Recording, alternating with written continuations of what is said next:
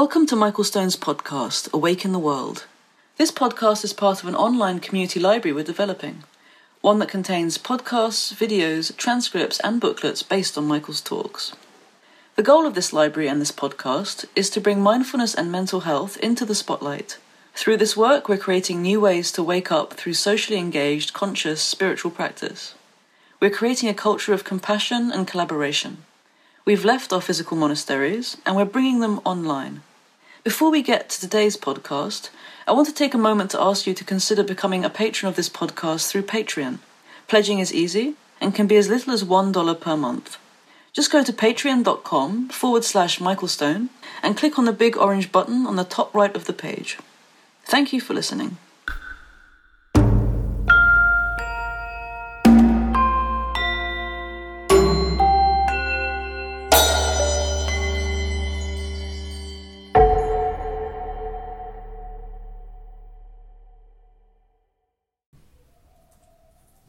The third characteristic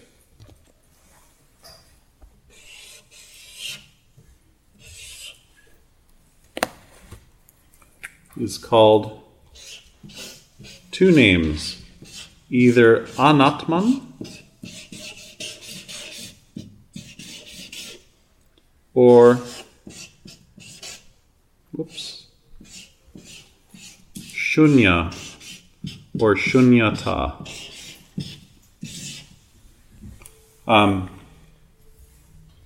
anatman means not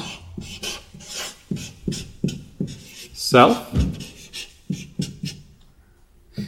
And shunyata, shunya means empty or emptiness. One of the most misunderstood terms in this tradition. Um,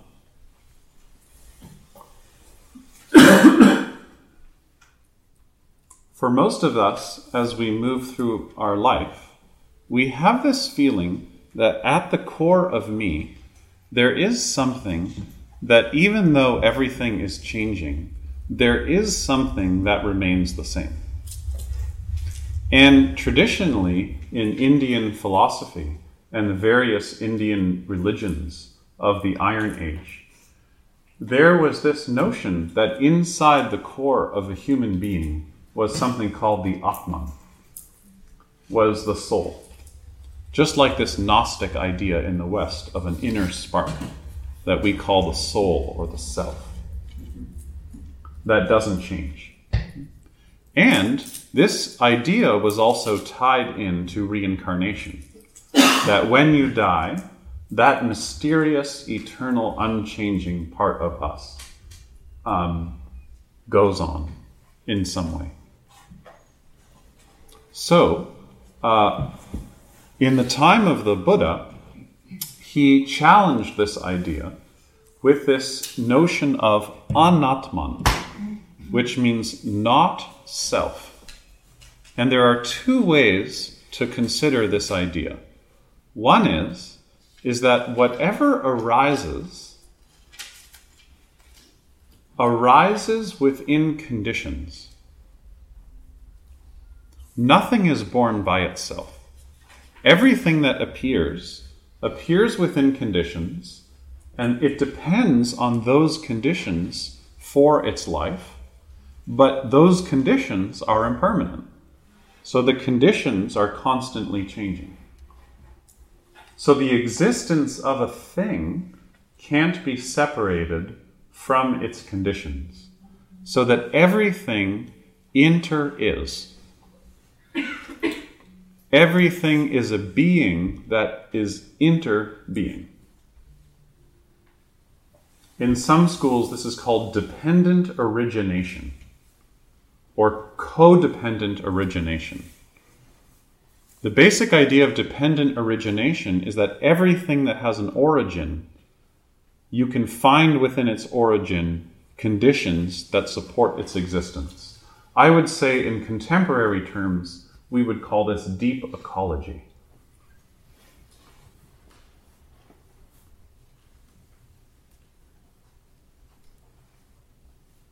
Now, this is an interesting thing to look at in terms of objects. So let's say a thought arises. Let's say a thought arises mixed up with anger, and you're angry at somebody. Has anybody had this in their meditation practice? When I'm angry, usually I get revenge fantasies, how I'm going to get them back. Um, and it can feel, when you're really caught in a strong emotion, like what you're feeling is real, and it's as real as this floor is real. And then you come back to your breath, and a few minutes later, you're bored. And then a few minutes later, you're hungry. My grandmother used to always say this in her old age if it's not one thing, it's another. but when something really has purchase on you, or when you're compulsive, or when you're obsessed with something, you're caught.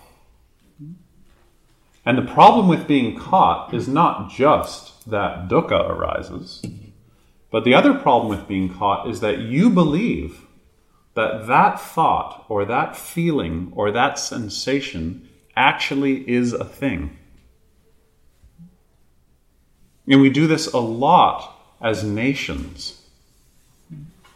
That when we have an idea of another nation, we believe that that is actually our truth. They are like that. So we've given them a self, given them a thing. So, what the Buddha is saying is two things. The first is that nothing belongs to I, me, and mine. That nothing that arises belongs to a self. The other meaning of the term is that nothing that arises has a self. And what's meant here by self is an inherent substantiality. In Western philosophy, this is called essentialism. That nothing has in it an inherent essential self, that a thing only exists dependent on its parts. For example, this orchid here. I say, here is an orchid. And if we took this orchid apart and I said, where is the essence of orchid? Is it in the very mild scent of an orchid?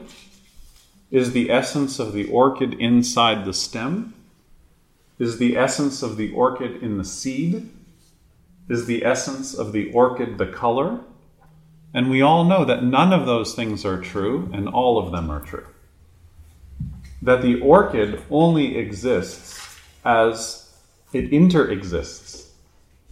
It only exists as an intimate, dependently originating phenomenon.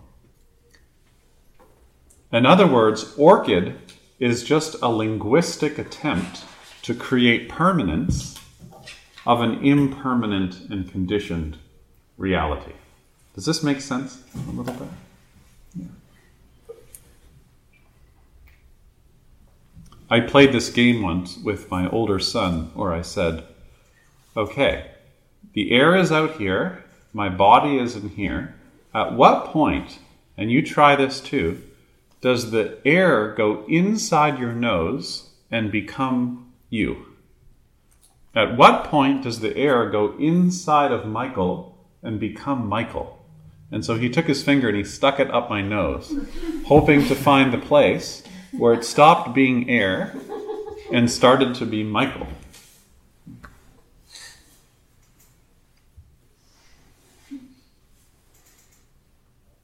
But Michael doesn't exist independent of air. That word independent is so interesting. As it has right in it independence. Everything inter is. The second meaning of the third characteristic is called shunyata. This term, by the way, shu. Oh, let's just back up. So, anatman means not self. So, there's two things going on here. One is there's a critique of the idea that inside of you there is something unchanging. It's not no self, it's not self, which is not saying there is no soul, it's saying not soul. In other words, every time you think, oh, that's no, not. In Indian philosophy, sometimes that's called neti neti, which is two words na, which means no, and eti, which is this or that. So na eti, na eti means not this, not that. Which I always think sounds like naughty, naughty. no, no. So every and I do this a lot with students when they're in meditation practice and they have cool experiences and they're like, "Oh wow, yeah, now I see." I'm like, "Naughty, naughty, no, no, no. Don't hold on to that. It's not this. It's not that." So, on the one hand, not self is a critique of how we do that in our own experience, but also you can't separate these teachings from their cultural context. And this is also a critique of Indian religion. The idea that when you look closely at our verifiable moment to moment experience, you cannot find something within that experience that's unchanging. So, this is a critique of the idea of a soul or a God or a self or a consciousness that's ongoing in time and space.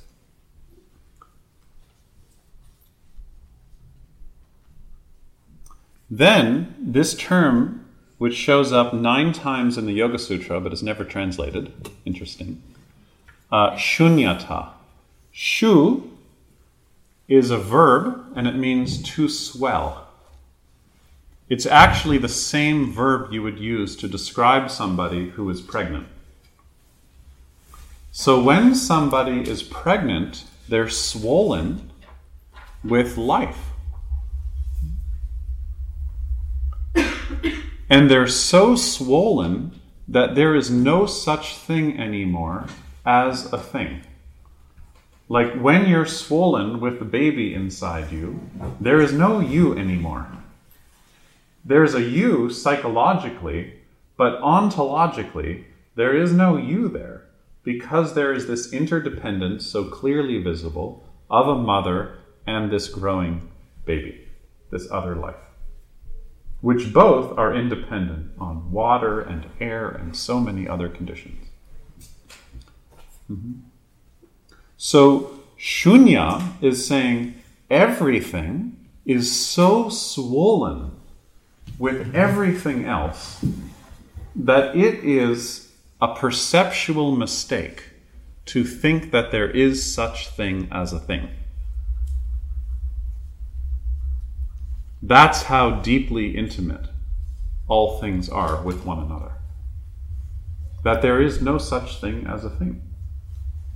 So, the reason why this got translated into English as empty or emptiness, which is one of the trickiest words in contemplative vocabulary is that emptiness, when you hear that term, you should ask yourself, empty of what? So, a thing, an emotion, a thought, a relationship, a car, a building, a city, a universe, is empty of an inherent substantiality. This orchid is empty of a fixed, inherent, ongoing thing. You see? Uh, another way of saying it is it's swollen with everything. So, emptiness is not a thing you realize. Emptiness is rather a strategy that you use to look at things in order to see that there is no such thing as a thing there. Because it's impermanent and dependently arising.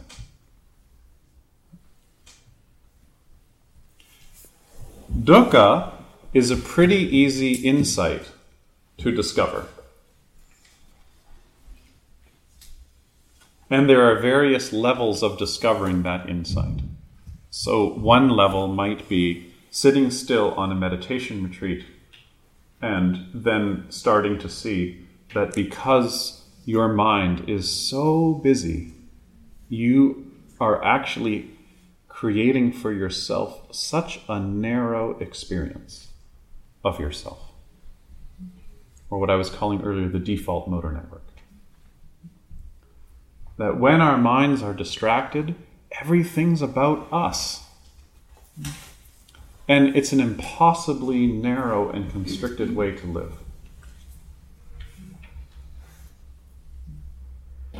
Or maybe we also realize that because it's possible to let go of our self reference and really connect with the lives of other people or animals or this amazingly diverse planet, that if other people are suffering, then we're suffering also. So all of us can gain insight into dukkha. And the path in this tradition is when dukkha arises, you embrace it.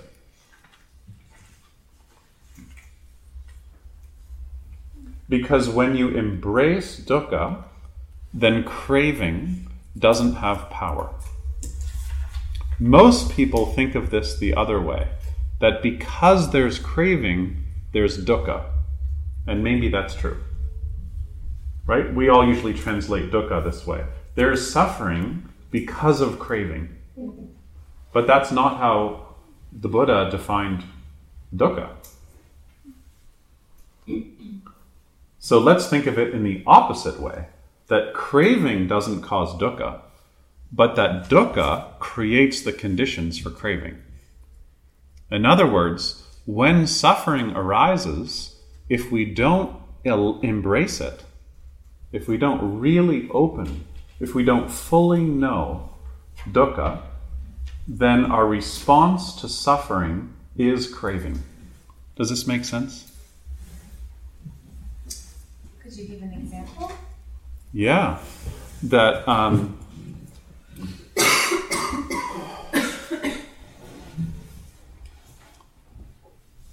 I'm bored. I'm home alone. My email is not working. And loneliness is arising. And it's painful to feel how I'm alone. So I go to the freezer to get some Ben and Jerry's chocolate ice cream, which probably has some cool name for people who are lonely.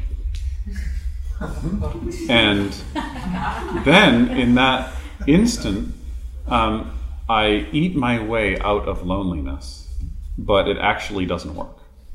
So, because I was not able to turn towards the whole of dukkha, which is an experience of, of lack, then I set up the conditions for craving.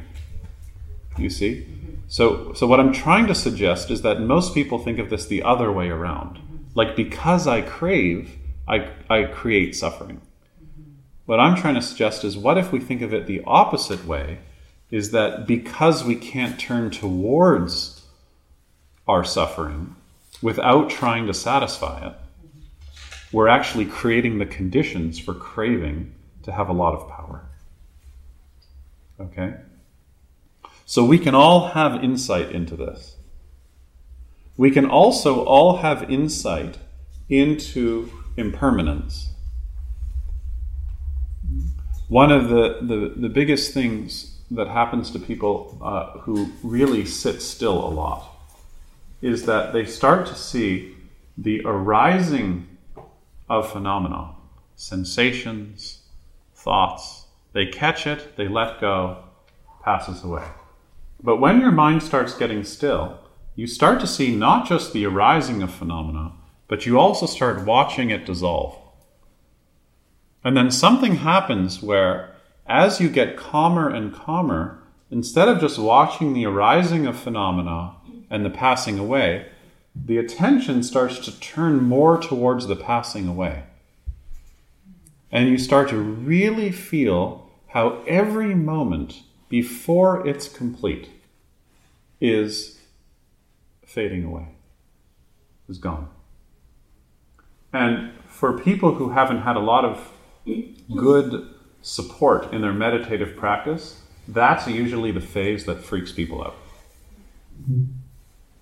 Because we've all meditated on death. It's what we did all of high school. But actually, how can you start to meditate on the passing away of each moment? I remember once visiting a Tibetan teacher who was a tutor to His Holiness the Dalai Lama. His name is uh, Gyatso, Khenpo Tsultrim Gyatso. Uh, he must be in his 90s now.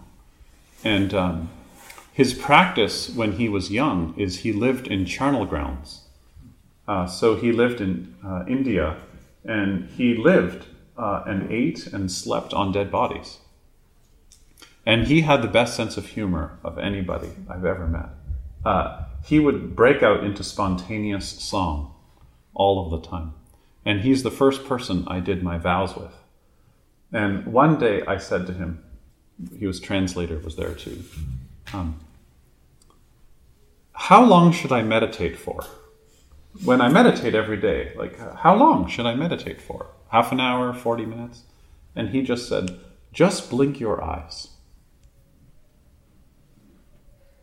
And I had to get the translator to make sure he understood the question.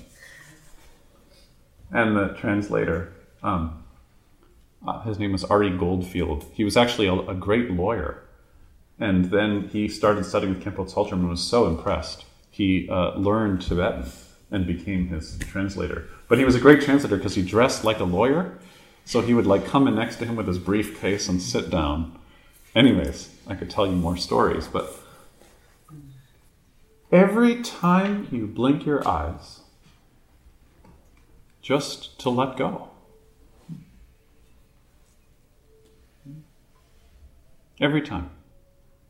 When you blink your eyes, that moment is over. You can't get that again. So maybe a better translation of the term mindfulness would actually be mourning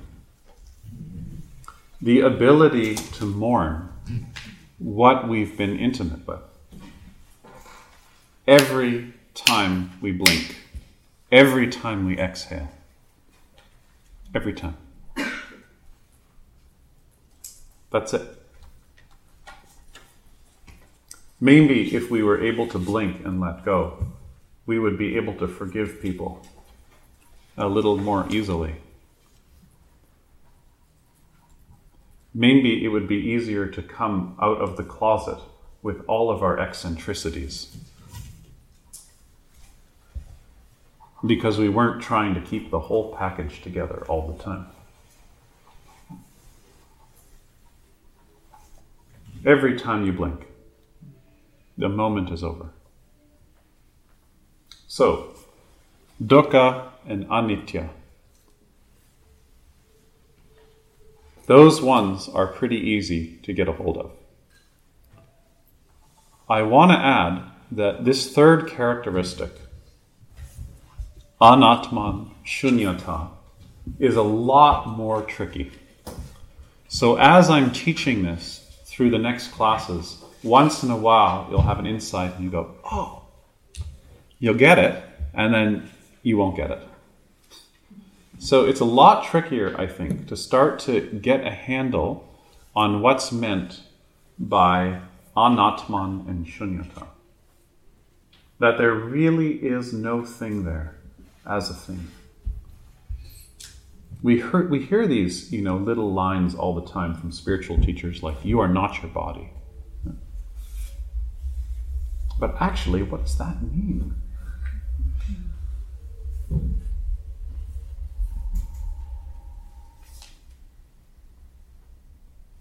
We are so invested in being real. Or nowadays people say, being authentic. I'm trying to be authentic. But actually, what if our greatest fear is not, as Freud says, and as Nietzsche says, and as Kant says, the fear of death? What if our greatest fear is actually that in this moment we do not exist the way we think we exist? That our life is not actually happening to a self that's gaining air miles in there.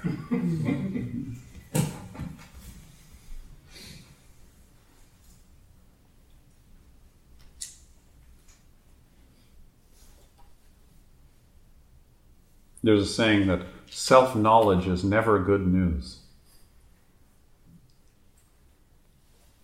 That every time we open up, there is some daily trauma to our ego. Because it's trying to find some way of getting secure in a really uncertain and fragile and unreliable reality. In Ontario, in the summertime, there are these bugs that live on small lakes called pond skaters. Maybe you've seen them. They have long legs and they sit on top of the water. And through their legs, they feel vibrations of other insects and they move horizontally across the water. And I think that pond skaters are the perfect mascot for this lineage, this line, this tradition. Because pond skaters walk on water. They carve a life out of a ground that's impermanent. What if we're misguided when we're trying to always look for what's eternal and what's permanent? What if instead we turned the other way and learned how to embrace a life of water, a life that is more fluid? That we used impermanence as the ground out of which we carved a life, like the pond skater.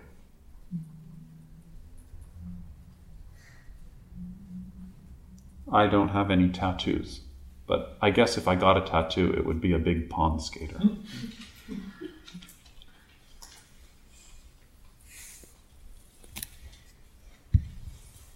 Through practice, whenever we have insight into something, we naturally begin to cultivate its opposite. So, the more you have insight into impermanence, the more you begin to cultivate stability. So that we trust something deeper than our attempts to create permanence. And this gives us a deeper emotional and perceptual stability. We touch a deeper sanity the more we open up to impermanence. When we have insight into dukkha, when we open up to distress, we naturally start to cultivate well being. And we start making choices that bring us real nourishment, not superficial or false nourishment.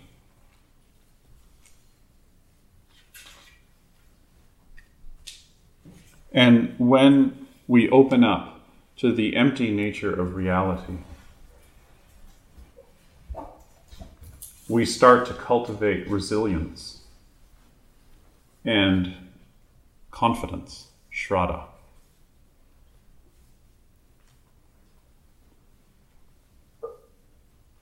A confidence in something deeper,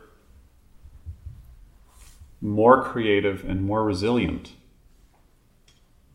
than this personality that we're always trying to make for everybody else. Maybe trying to create a personality all the time is what is so exhausting. Maybe sometimes when we finally sit still and we find that really we're just sleepy, maybe it's because we're so exhausted from telling ourselves the same stories all the time. For who?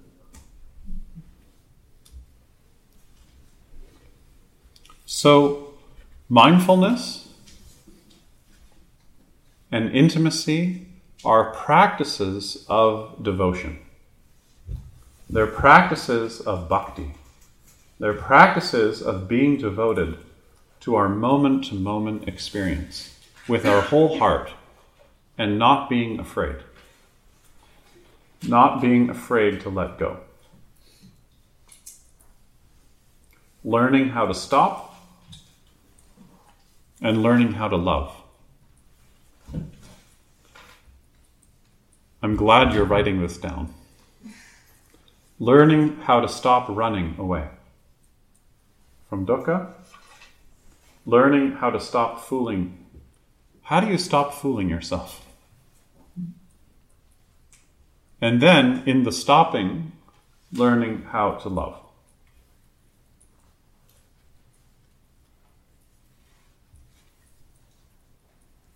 So, the last thing I'll say is that this whole practice of what I'm sketching out today, which we're going to go into much deeper, is not a self improvement project.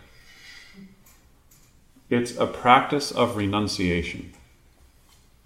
It's learning how to let go until you're stripped bare with the confidence that there is something underneath what you're constructing all the time.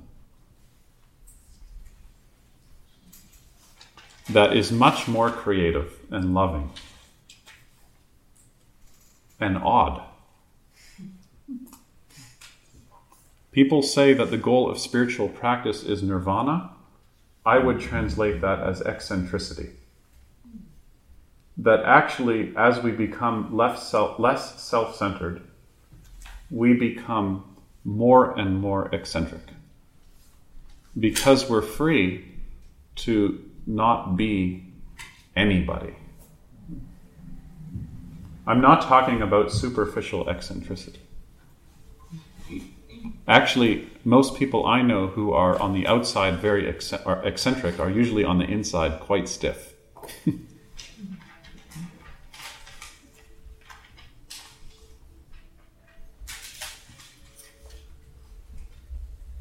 but real renunciation where the things we're grabbing onto, whether they're external objects like the right uh, club and the right car and the right apartment in the right neighborhood, it actually doesn't make a difference.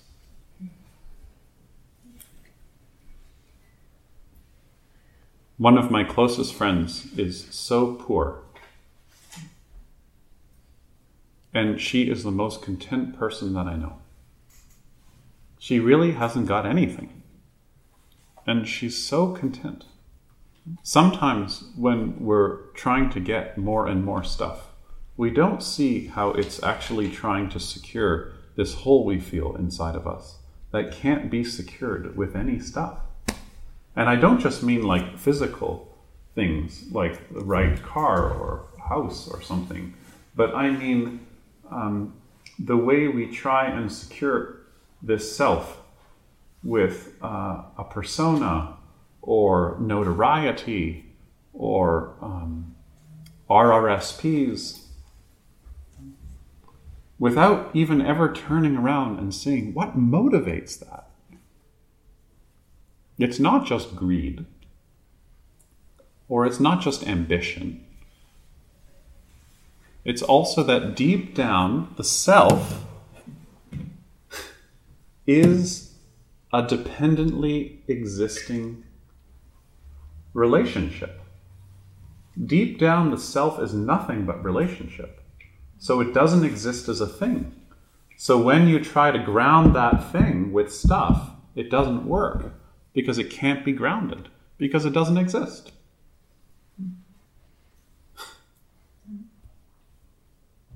And then we forget.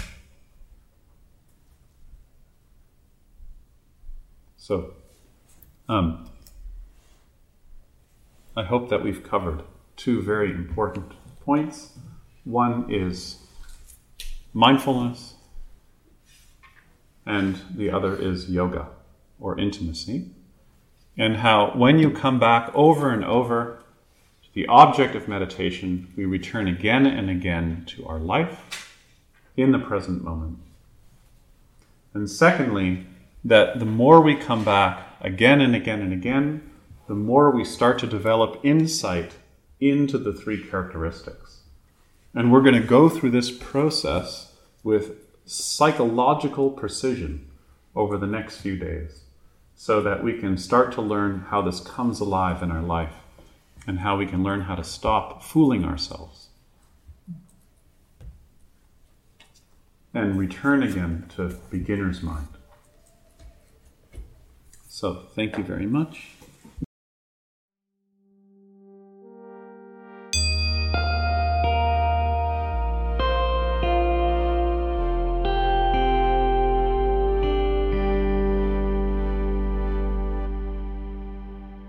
Thank you for listening to Michael Stone's podcast, Awake in the World.